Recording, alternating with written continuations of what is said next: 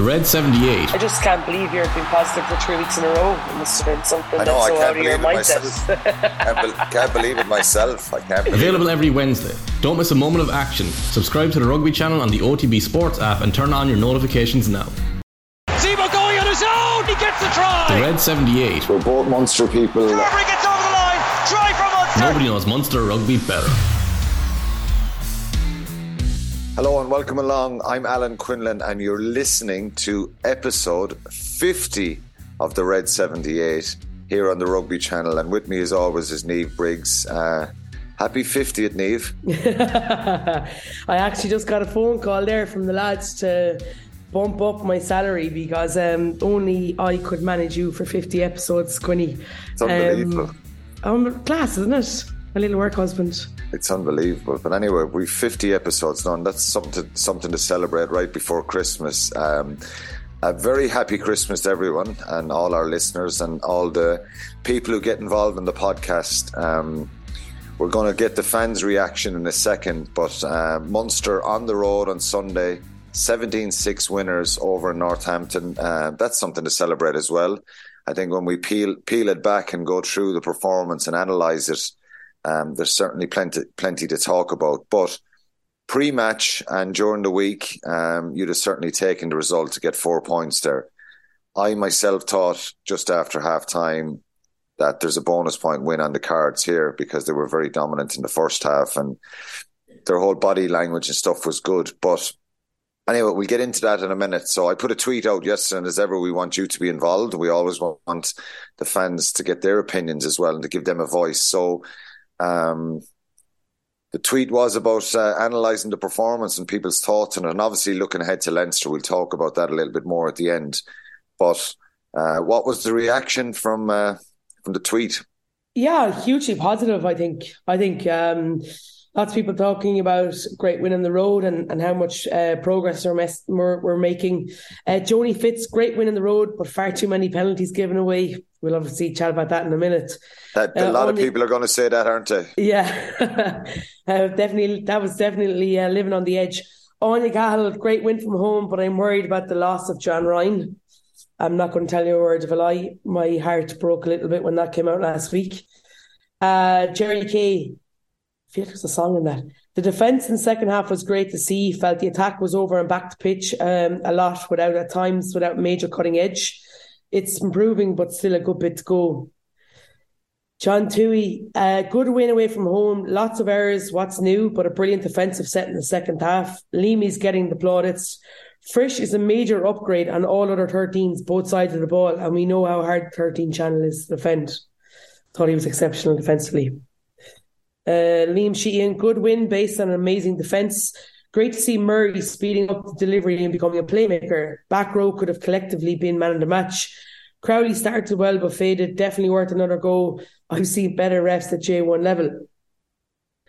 Um, Matthew Sims, solid performance. Discipline let us down in the second half, but defence more than made up for it. Mike Haley, is there anything that man can't do? I think if we've one player over the Van Graan era that seems to have transformed himself, has been definitely Mike Haley. Yeah, he's been superb in the last few weeks, and he seems to be um, growing in confidence, making good decisions. He's he's strong and physical. He's elusive uh, um, when he's running, and um, breaks that gap tackle line. Sometimes I'm screaming at the television or outside of the park just to like make the pass.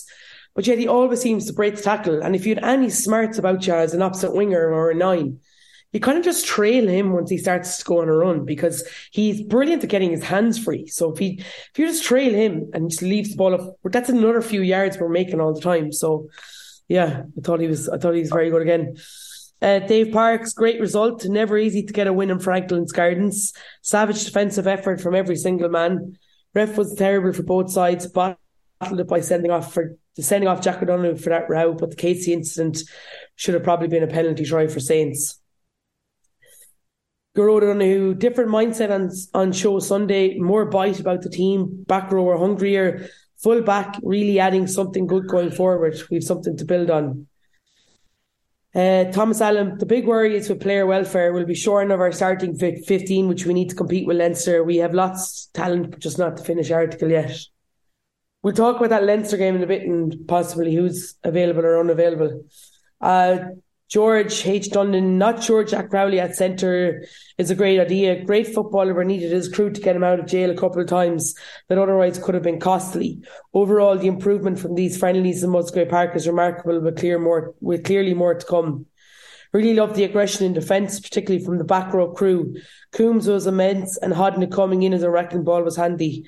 Felt they brought way too much pressure onto themselves at the penalty count. Some very silly ones there. We need to fix that.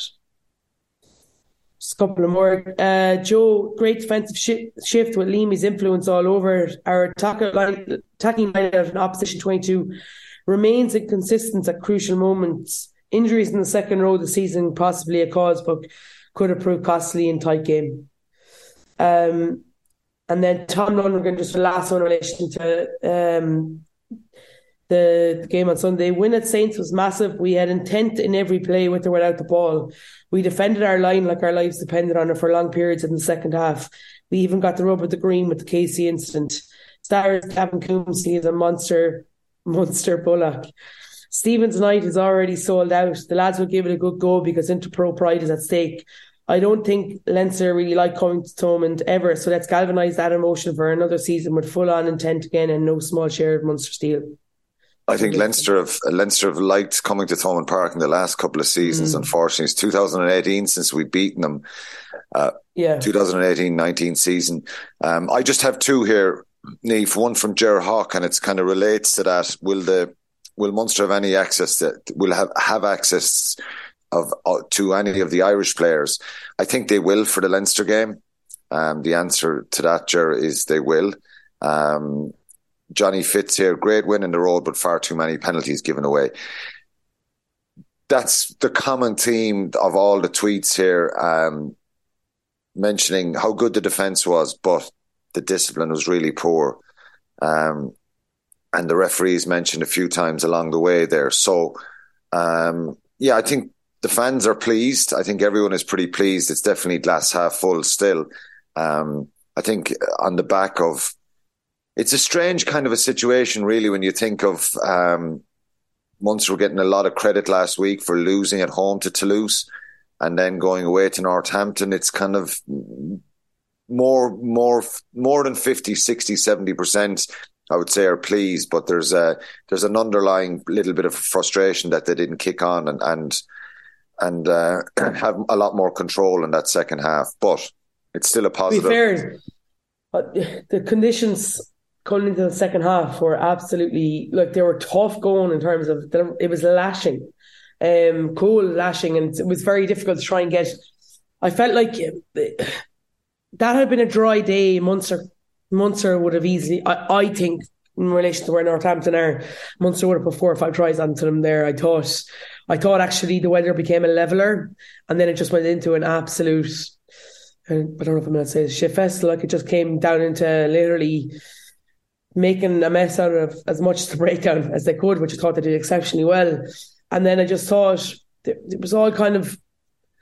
I just think the referee lost his way a little bit um, in relation to like if if I'm playing if I'm a Northampton player slash coach slash fan, I am fuming that Munster give away so many penalties and have so many like in, in key areas and have um, so little probably retribution in relation to yellow cards from it.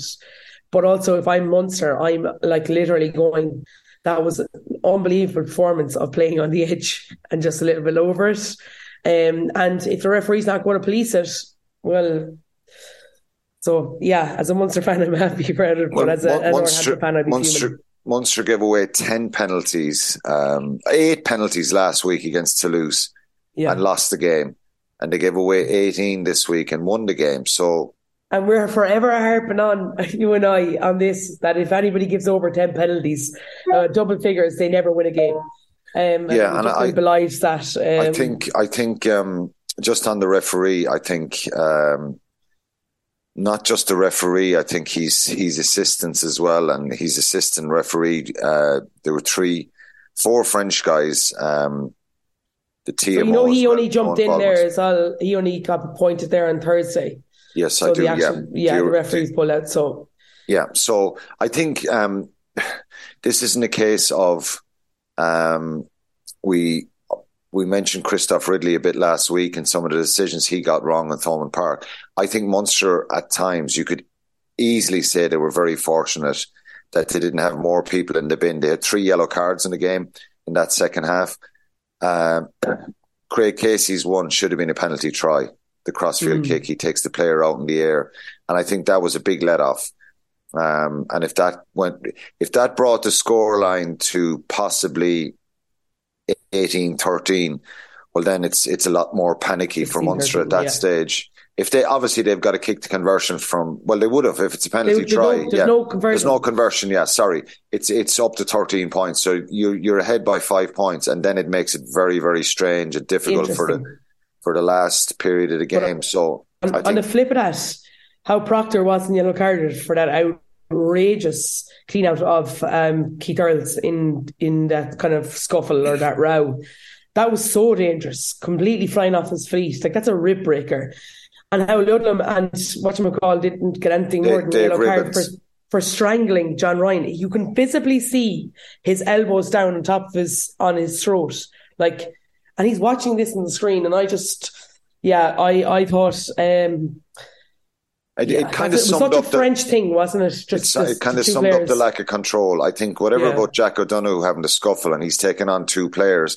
I think he's holding Ludlam down on the ground initially. It starts with a bit of pulling and dragging.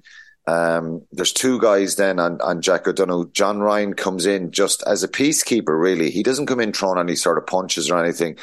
And then when Dave Ribbans grabs him around the neck like that, they knock him onto the ground and there's two of them. And I thought that was a disgrace.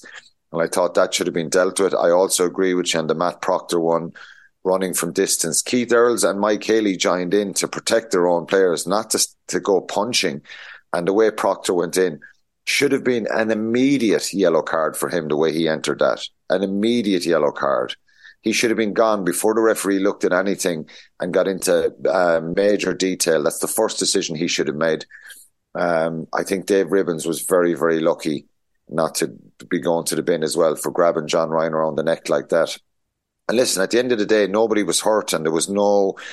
Uh, I think you can be very subtle with the the holding players down and the elbow. It's it's. I just hate to see that. I'd rather see two guys throwing punches at each other mm. uh, on, when they're standing because you can't protect yourself like that. So, but look, in in his defence, I think he got overawed the referee and Munster got away with some things, but then there's three or four penalties that you could look at that that were like Tygmorn through the middle of the maul. Yeah. There was nothing wrong with that. He penalised him.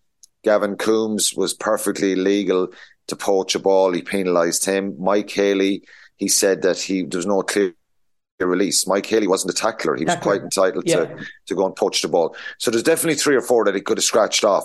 But there's I thought Munster were very naive in not playing the referee in that period of time, in the sense that, well, you, maybe they could argue and say, well, we did play the referee because we were confident we could just keep defending, but they could have had more players in the bin at different times. Eventually, obviously, Joey Carbery goes for the, those offsides that were that were there was a couple of them penalised for um, assistant referees calling them as well. So they need they didn't they needed to be better there. They needed you know, and they came up with good defensive shift there, turning the ball over, and they kicked the ball outside the 22. Northampton on the attack again, penalty from them all. Um, you know, just just there was a couple of really really stupid. It was kind of a, a, vicious circle at times. well, when you do something good, out. when yeah, you do yeah. something good and you defend and you kind of you you galvanize a group and you defend really well, and then you get out a little bit, and then straight away when they attack again, you're giving away another penalty. You're giving them an easy option just to kick the ball down the touchline, and you're down to your five yard line again, and it's it's hard, it's difficult in there. You've got to be squeaky clean. So um, a couple of them went against them, but they should have been better on on on other occasions. Is there anything different as a coach while we're on the discipline, and we'll go on to the positives and the negatives in a little bit more detail? as a coach, if you were go- analyzing that game, Niamh, and what what can you do different there? Is it a mindset thing of just they panicked a little bit, or is it just stupidity, or is it technique, or what is it around I, the penalties? I I I hundred percent think it was a case of. Um, knew that they were under severe pressure, knew the referee had no control, so were happy enough to kill the ball or infringe to stop momentum. Because there was a few times that um, Northampton had big enough overlaps um, on either side of the rock, and therefore now Northampton completely played into Munster's hands. By the way, like these one out runners, it was it's like target practice for Munster. But uh, uh, you know that's what you'd be doing. I, I do think it was the case of they literally were just like we can get away with this, so let's just keep killing it, keep killing it, keep killing it. Let, let, us stop any momentum. Now, from a coaching point of view, you'd be going in on Monday morning, you'd be saying, okay, targets on your back now from a refereeing point of view for this week. We've got to be extra clean. So we have to paint really, really good pictures. So we have to either choose what breakdowns we go into, choose whether we go past the ball, choose, you know what I mean? So, like, do you, give, do you give an extra half a meter at the at the the hindmost foot? Because I can understand the 50-50 going for the breakdown and poaching, and you know th- those things can happen. But there was probably three or four offsides uh, at around the fringes of the breakdown, offsides in midfield. So, th- are they the fixable ones where you say give an extra yard? It's not worth it here. Why are we giving away the penalty? This team are not going to hurt us with attack, but we'll keep giving them away. So I, I, uh, maybe yeah, that, you, that's my suggestion that you try and give yeah, an extra half a yard. You'd be smarter about it as well. So for the first, you know, defensive couple of defensive sets, you just you're you're you're really clean. Like so, everything is at half a meter. Then you just have give the referee a perception that you're here, you know what I mean? You're abiding by every law and you're, you're, you're, you know, you're really, really good. And then as, you know, the match progresses, you start to actually creep up. Loads of teams do it because they start to go, well, we painted this sort of picture. You might get a penalty for an offside and then you have somebody very clearly, loudly saying, that's okay, just give, you know what I mean, around the referee and you start trying to put thoughts into his head that you're, you're, you're kind of you're abiding by everything that he wants. You know, you'd often see like a penalty for not roll away, and then two minutes later you'll see an exaggerated roll, and you'll hear a referee over a ref mic saying, "Great roll" or "Good exit." That's all you're looking to do. You're, you, you, know you, make, so, you make a very valid point about the referees and the perception of of of of uh, teams who are, are their discipline is really good. I don't think Munster are an ill-disciplined team and giving away multiple stupid penalties in every game, but I think they're giving away silly, soft ones that they need to be better on. And I think that does, the referees look at that. So while we're on the negatives, that's the big negative, the 18 penalties. Um, and they, there's been a couple of matches this year where Munster have given away far too many penalties. So I think it's something that needs to be looked at and it needs to be better. While we're on the negatives of a brilliant win in a sense and a brilliant four points on the road in Europe, um, what other, you know, okay, I'll give my tuppence worth here. Some of the handling errors, um, I think the line out, uh, probably not scoring enough in the first half when they made some half breaks and they were in good positions and their shape and detail seemed to be good. When they got down into that kind of um, green zone or the 22, Northampton's 22, I thought they should have scored more. And they, they kind of turned the ball over a couple of times. They had 10 turnovers in the game. Um, so I would say, and then probably after half time, the handling errors and lack of control for me, they're the negatives. I think they're where they need to be a little bit better, a little bit miserly the way they protect the ball. Um, and I know we have this ambition of, and the team are showing it, of being a bit more braver, trying to keep the ball alive. But there has to be a time where you've got to control the tempo in the game. And I think that's the next step for this group, where they're a bit more ruthless about how they, they're, uh, you know, wear opposition down. And I just thought the couple of turnovers there, particularly after half time. Um, I think Tadhg had one, Jack O'Donoghue had two, possibly, which kind of um, they're uncharacteristic ones because they're not. It's not as if their their hands are not good, both those players. But I just thought they were a couple of negatives for me. What do you think? Yeah, I probably agree. I, I still think the, the line out has to. You need to, we need to use that as a weapon, and we can't do that at the moment because it's it's not as consistent as it needs to be. So if you look at the top teams, the Leinsters, the La Rochelles, these guys, they when they get into a 22 you can almost say look that's that's practically going to be a score or close to it because they're so ruthlessly efficient um, from from a point of view um, in the opposition 22 and probably the other one too is is is I agree with you is you know now we've got to start seeing the you know the next phase of you know once they get those line breaks that we become ruthless and finish them. And I think you're dead right. We had a lot of possession and territory in that Northampton 22 in the first half, and we just we didn't come away with the you know the maximum amount that we could have come could come away with. And I think from that point of view, that's just another really good work on for for Mike Prendergast and and that crew. I think from a defensive point of view, they were so so good. And and it's funny, you know, I was I was thinking about this last night when we were when knew we were coming on today. I was just thinking about the, the penalty trends. So over the first few URC games, the majority of penalties that Munster were given away were at the breakdown in relation to the attack. Now we're seeing it on the opposite side of the ball. And I think a big, probably a negative for me, and I know it was really difficult in relation to the, to the conditions in the second half, but I feel like we afforded um, Northampton re- easy opportunity, easy entry points into the 22 through our discipline and our poor handling, but also to the fact that we kicked a lot and we didn't put them under pressure with our kick or our kick chase at times. And I think we were happy enough to allow them. And look, it's kind of twofold. In conditions like that, is it easier and better to not have the ball, just defend, defend, defend, knowing that you're safe in that defence?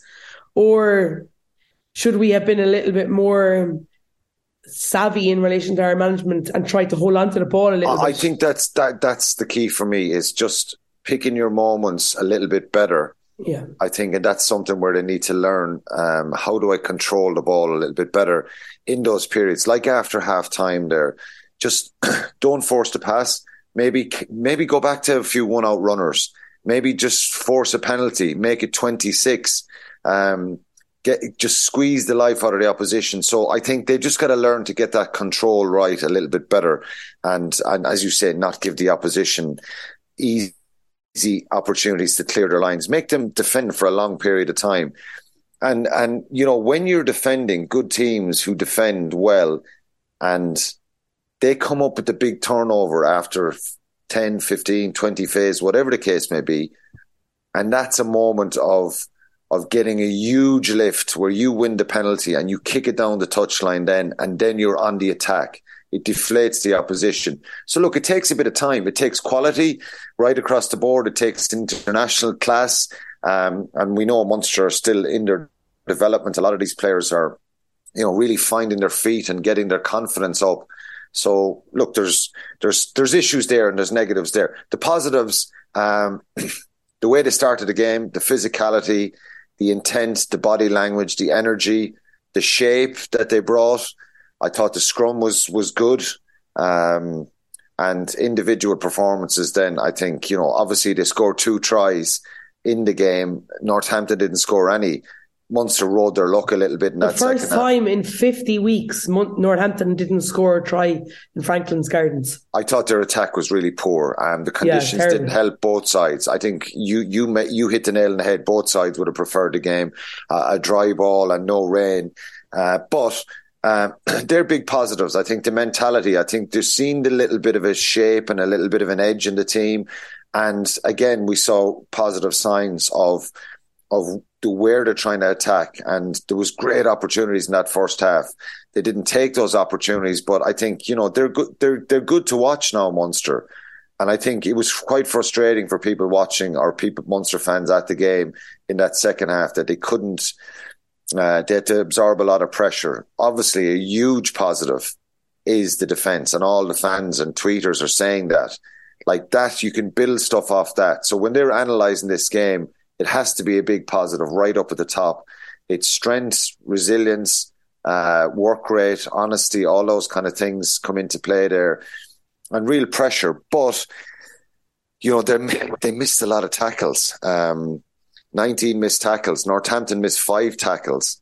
So I know, but flip that. Hold on a second. In terms of what was the, do you have the possession stats there? Yeah, I do. So we'll have a quick run through the stats because we got to move on to individual performance mm. in the start of the week.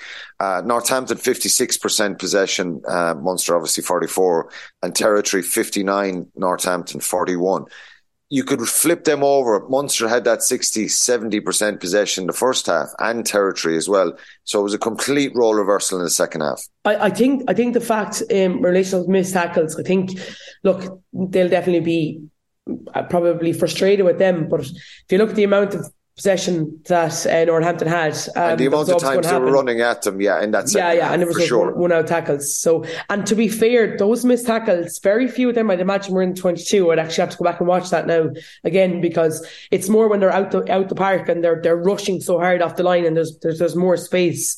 Can I just give you my, my one of my positives? Um, you know the way I, we were speaking last few weeks about um, the setup now off an edge. We know that there's a good rock and and you know, a pod and a second pod. And it's kind of when they get out to that kind of behind the back from that second pod and, you know, that that, that kind of hard runner, which has been Jean Kleyn actually for a period of time. And we're not getting really the best out of it because we seem to have a lot of knock ons.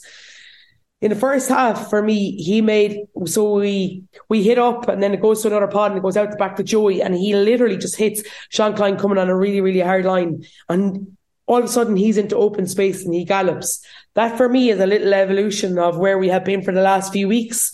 They're starting to put those little parts in, um, you know, in relation to maximizing that space out there, but also creating a little bit of havoc. And now what's going to happen is defenses, once we start to get that more consistent, defenses on the inside won't be able to rush up as hard. And therefore we might, we, we get more kind of change out of those hard carries in the inside. So I just thought there was a little, we started to see another little part to that um, which I felt was really, really good. Okay, that's on on on on the performance, the positives and the negatives. Um, plenty of both, um, but the biggest positive is the results. They won 100%. the game, and that's important. So, um, uh, they're. Let me see where we are in the Pool B. Um, yeah, Munster are sixth in Pool B on five yeah. points. So La Rochelle are top on nine points. So um, I think obviously stating the obvious with Northampton coming to Thomond Park in January, that's a must-win game. Possibly, there we say it, you know, five pointer if if they get their performance right. But you can't think that way, um, certainly publicly. But if they get to nine or ten points, you think they have a chance of making the round sixteen, um, and then they, they go to Toulouse in the in the last game with uh, not a free pass, but a little bit less pressure. Obviously, they've got to beat Northampton, and um, it just depends what where they're sitting and how they get on through their Christmas fixtures as well. But uh, an incredibly important win. Um, star of the week and te- some of the team performances. I think um, before we kind of announced the star of the week, um, I thought obviously Mike Haley was really good again.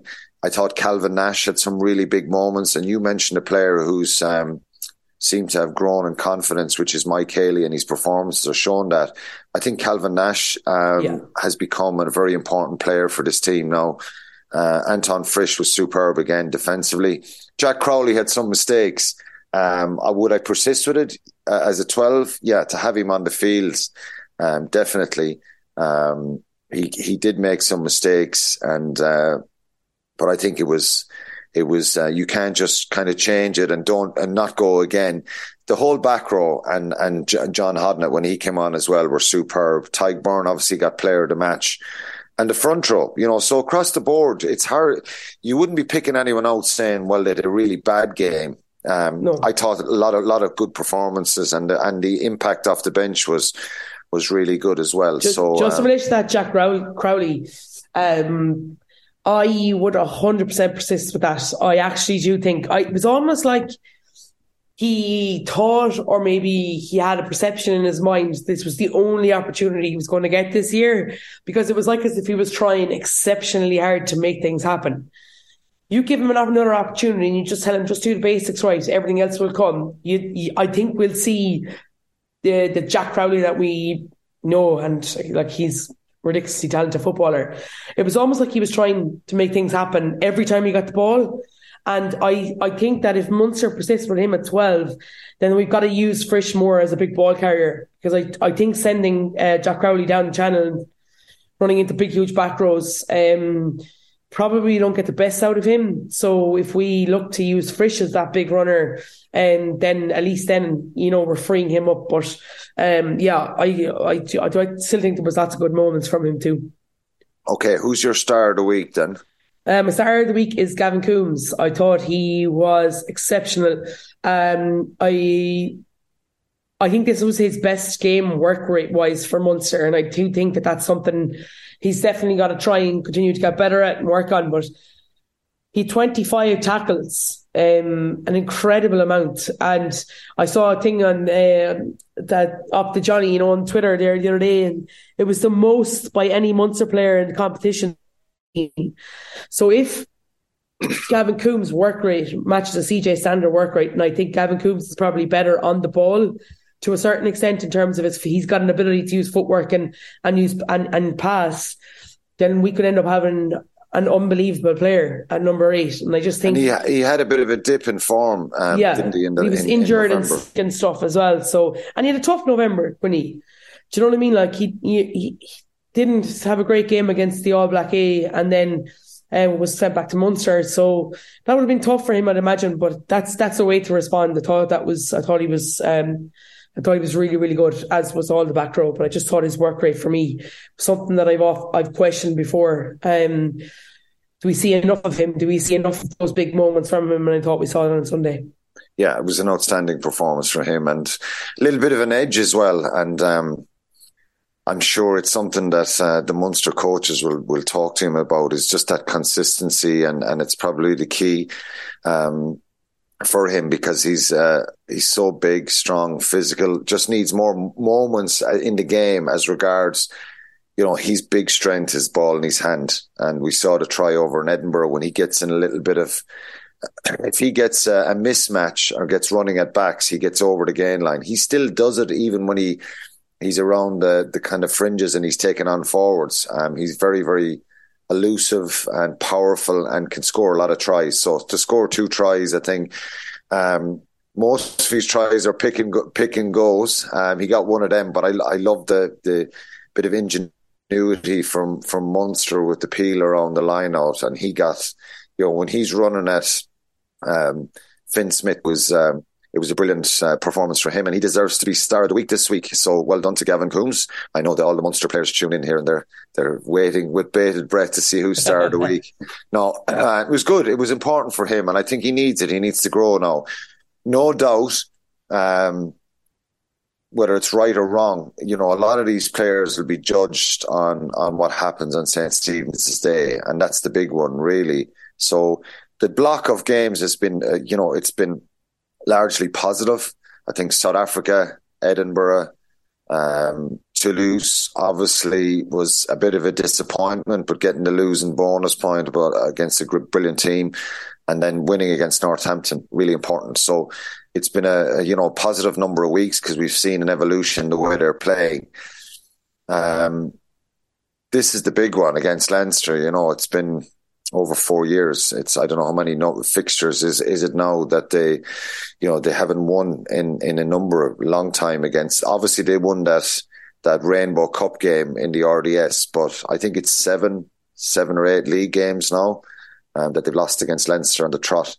Um, can they do it on Sun on Monday? And uh, if so, what do they have to do against against uh, a brilliant Leinster squad? Because we don't know. Yeah I think what we're hearing and what I'm hearing is it'll be, you know, Munster will try and keep a similar team uh, to what they've played in the last couple of weeks. Obviously, there could be one or two changes here and there, but there'll be there won't be wholesale changes. Leinster have the luxury to make seven or eight changes or ten changes and still have a very very strong side. No matter what side Leinster send down, it's going to be very very difficult. But um, if Munster are to kind of break the duck and win one of these league games, um, which would be very timely, I think for for what they're trying to do and, and what they're trying to build. How how are they going to do that, Niamh?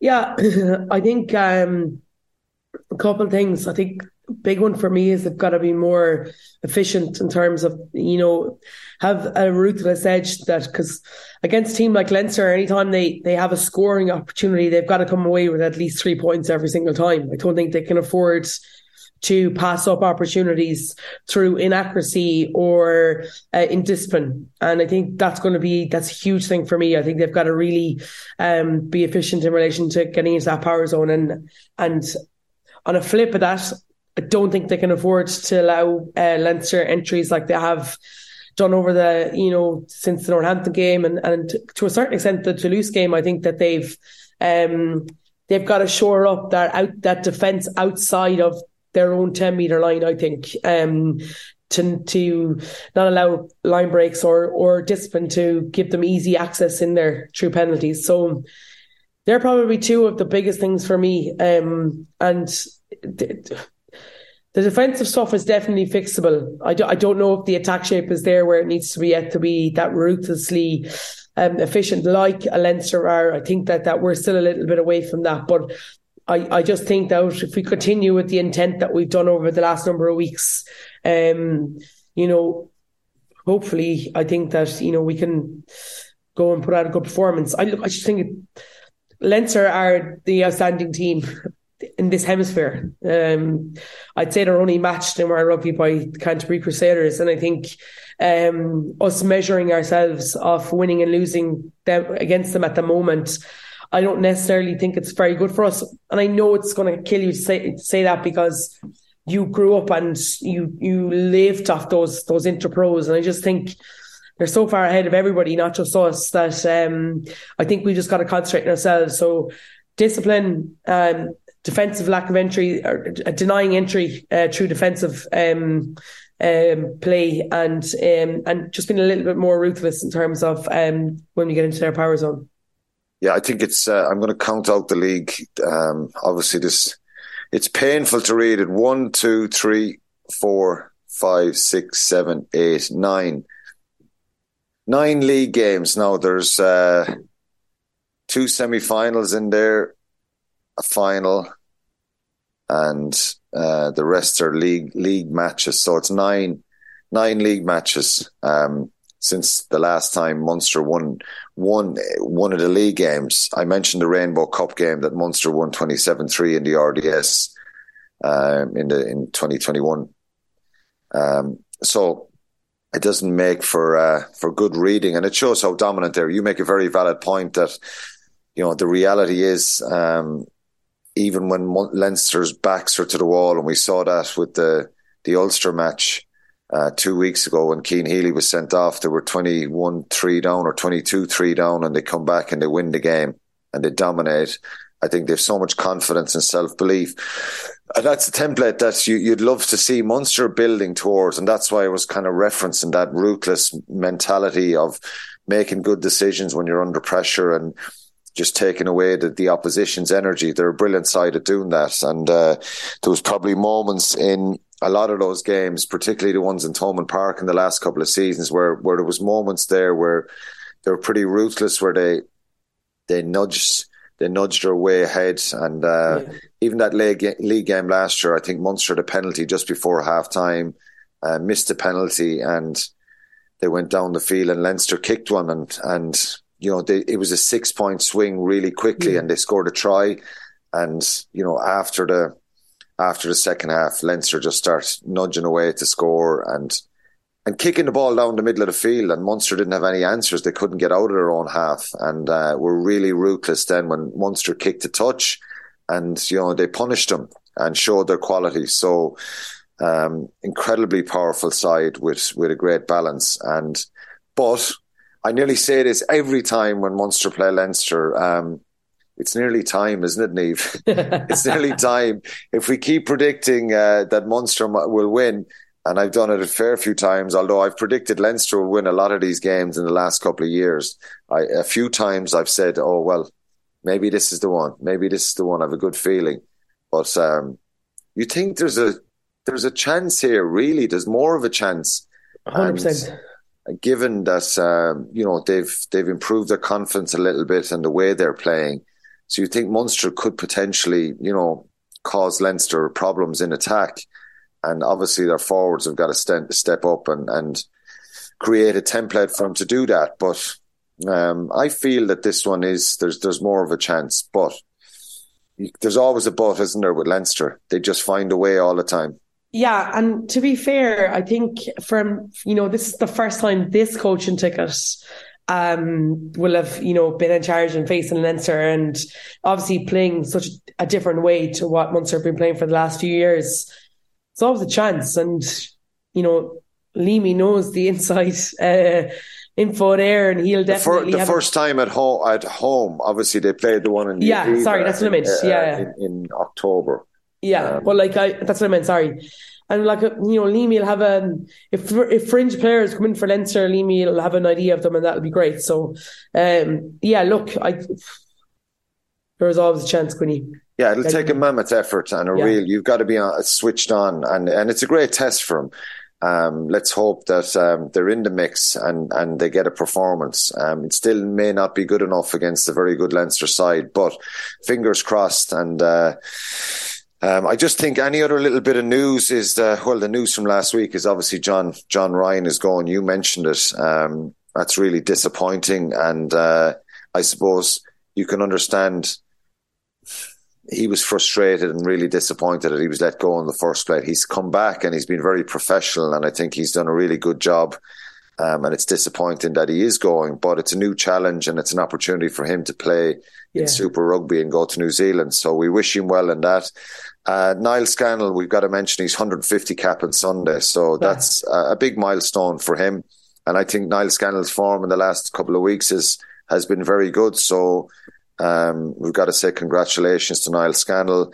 The new contracts from last week, Andrew Conway, Jack Crowley, Jack O'Donoghue have all signed new two year contracts, which is um, good news again. I think that's important. Um, that, you know, a lot of these players now are buying into what the coaches are trying to do, and there's a bit of continuity. Obviously, you've got to try and start add, adding some quality. And but the big one for me there, sorry for interrupting you, is um, Andrew Conway. So obviously, we haven't seen him this season, and nearly there, and then he gets a little setback or whatever. There's obviously a thought process behind it that he's not too far too far away to be to be able to give him a couple of year contract. So that's great because. Munster miss him. I think he's been um he's and I know Calvin Nash, Shane Daly have done really really well, but um, Andrew Conway is an international player and he's got X factor and um, yeah, so he he'll just he'll add more impetus to that to that attack. So um, no, that's great. Delighted pe- people keep asking me uh, very regularly. What's the story with RG Snyman? But the news is good. I think it's more positive. Um, and obviously, it's been a long, drawn out saga, and it's very frustrating for the player. And Munster fans would love to see him back. So I think the news is pretty positive. I think he's got good reports on on seeing the the specialists again last week. So we may see him the end of January, start of February, which would be wonderful. Um, hopefully, we can get him, get him back in action, and uh, he could make a real difference, um, particularly with URC um, qualification, the importance of that, and we don't have to remind um, you know the listeners of where Munster have. Obviously, they're in a better place um, the last couple of weeks, and they're up to uh, eighth in the league, isn't it? Yeah. Um, so yeah, it's um, it's a better better picture, but that can change very quickly. There's a couple of teams have games in hand and uh, league points are really, really important. So even though Sunday is an incredible derby, b- the biggest derby in, in in in Ireland, I think, um, possibly in Europe, um, it's right up there. Being mentioned how big it is. There's there's league points at stake, and Munster desperately need to get them because they've an incredibly difficult trip away to the Belfast the week after as well. So, anyway, uh, the busy couple of weeks continue for the players. Um, so that's it for episode fifty uh, of the Red 78 all wrapped up. Um, make sure to make sure you get your podcast straight to your phone every week. Just search the Red 78 or send us a tweet, uh, leave a comment on YouTube. And uh, anyway, hopefully everybody has a lovely, lovely Christmas. And to all the Munster fans, our listeners, uh, happy Christmas. Hopefully we'll get some festive cheer in, in, in Thomond Park on St. Stephen's Day and happy Christmas to you as well, Niamh. Happy Christmas, Quinny. The Red 78 with Alan Quinlan and Niamh Briggs. Nobody knows Munster rugby better. I'd like to think I know a lot.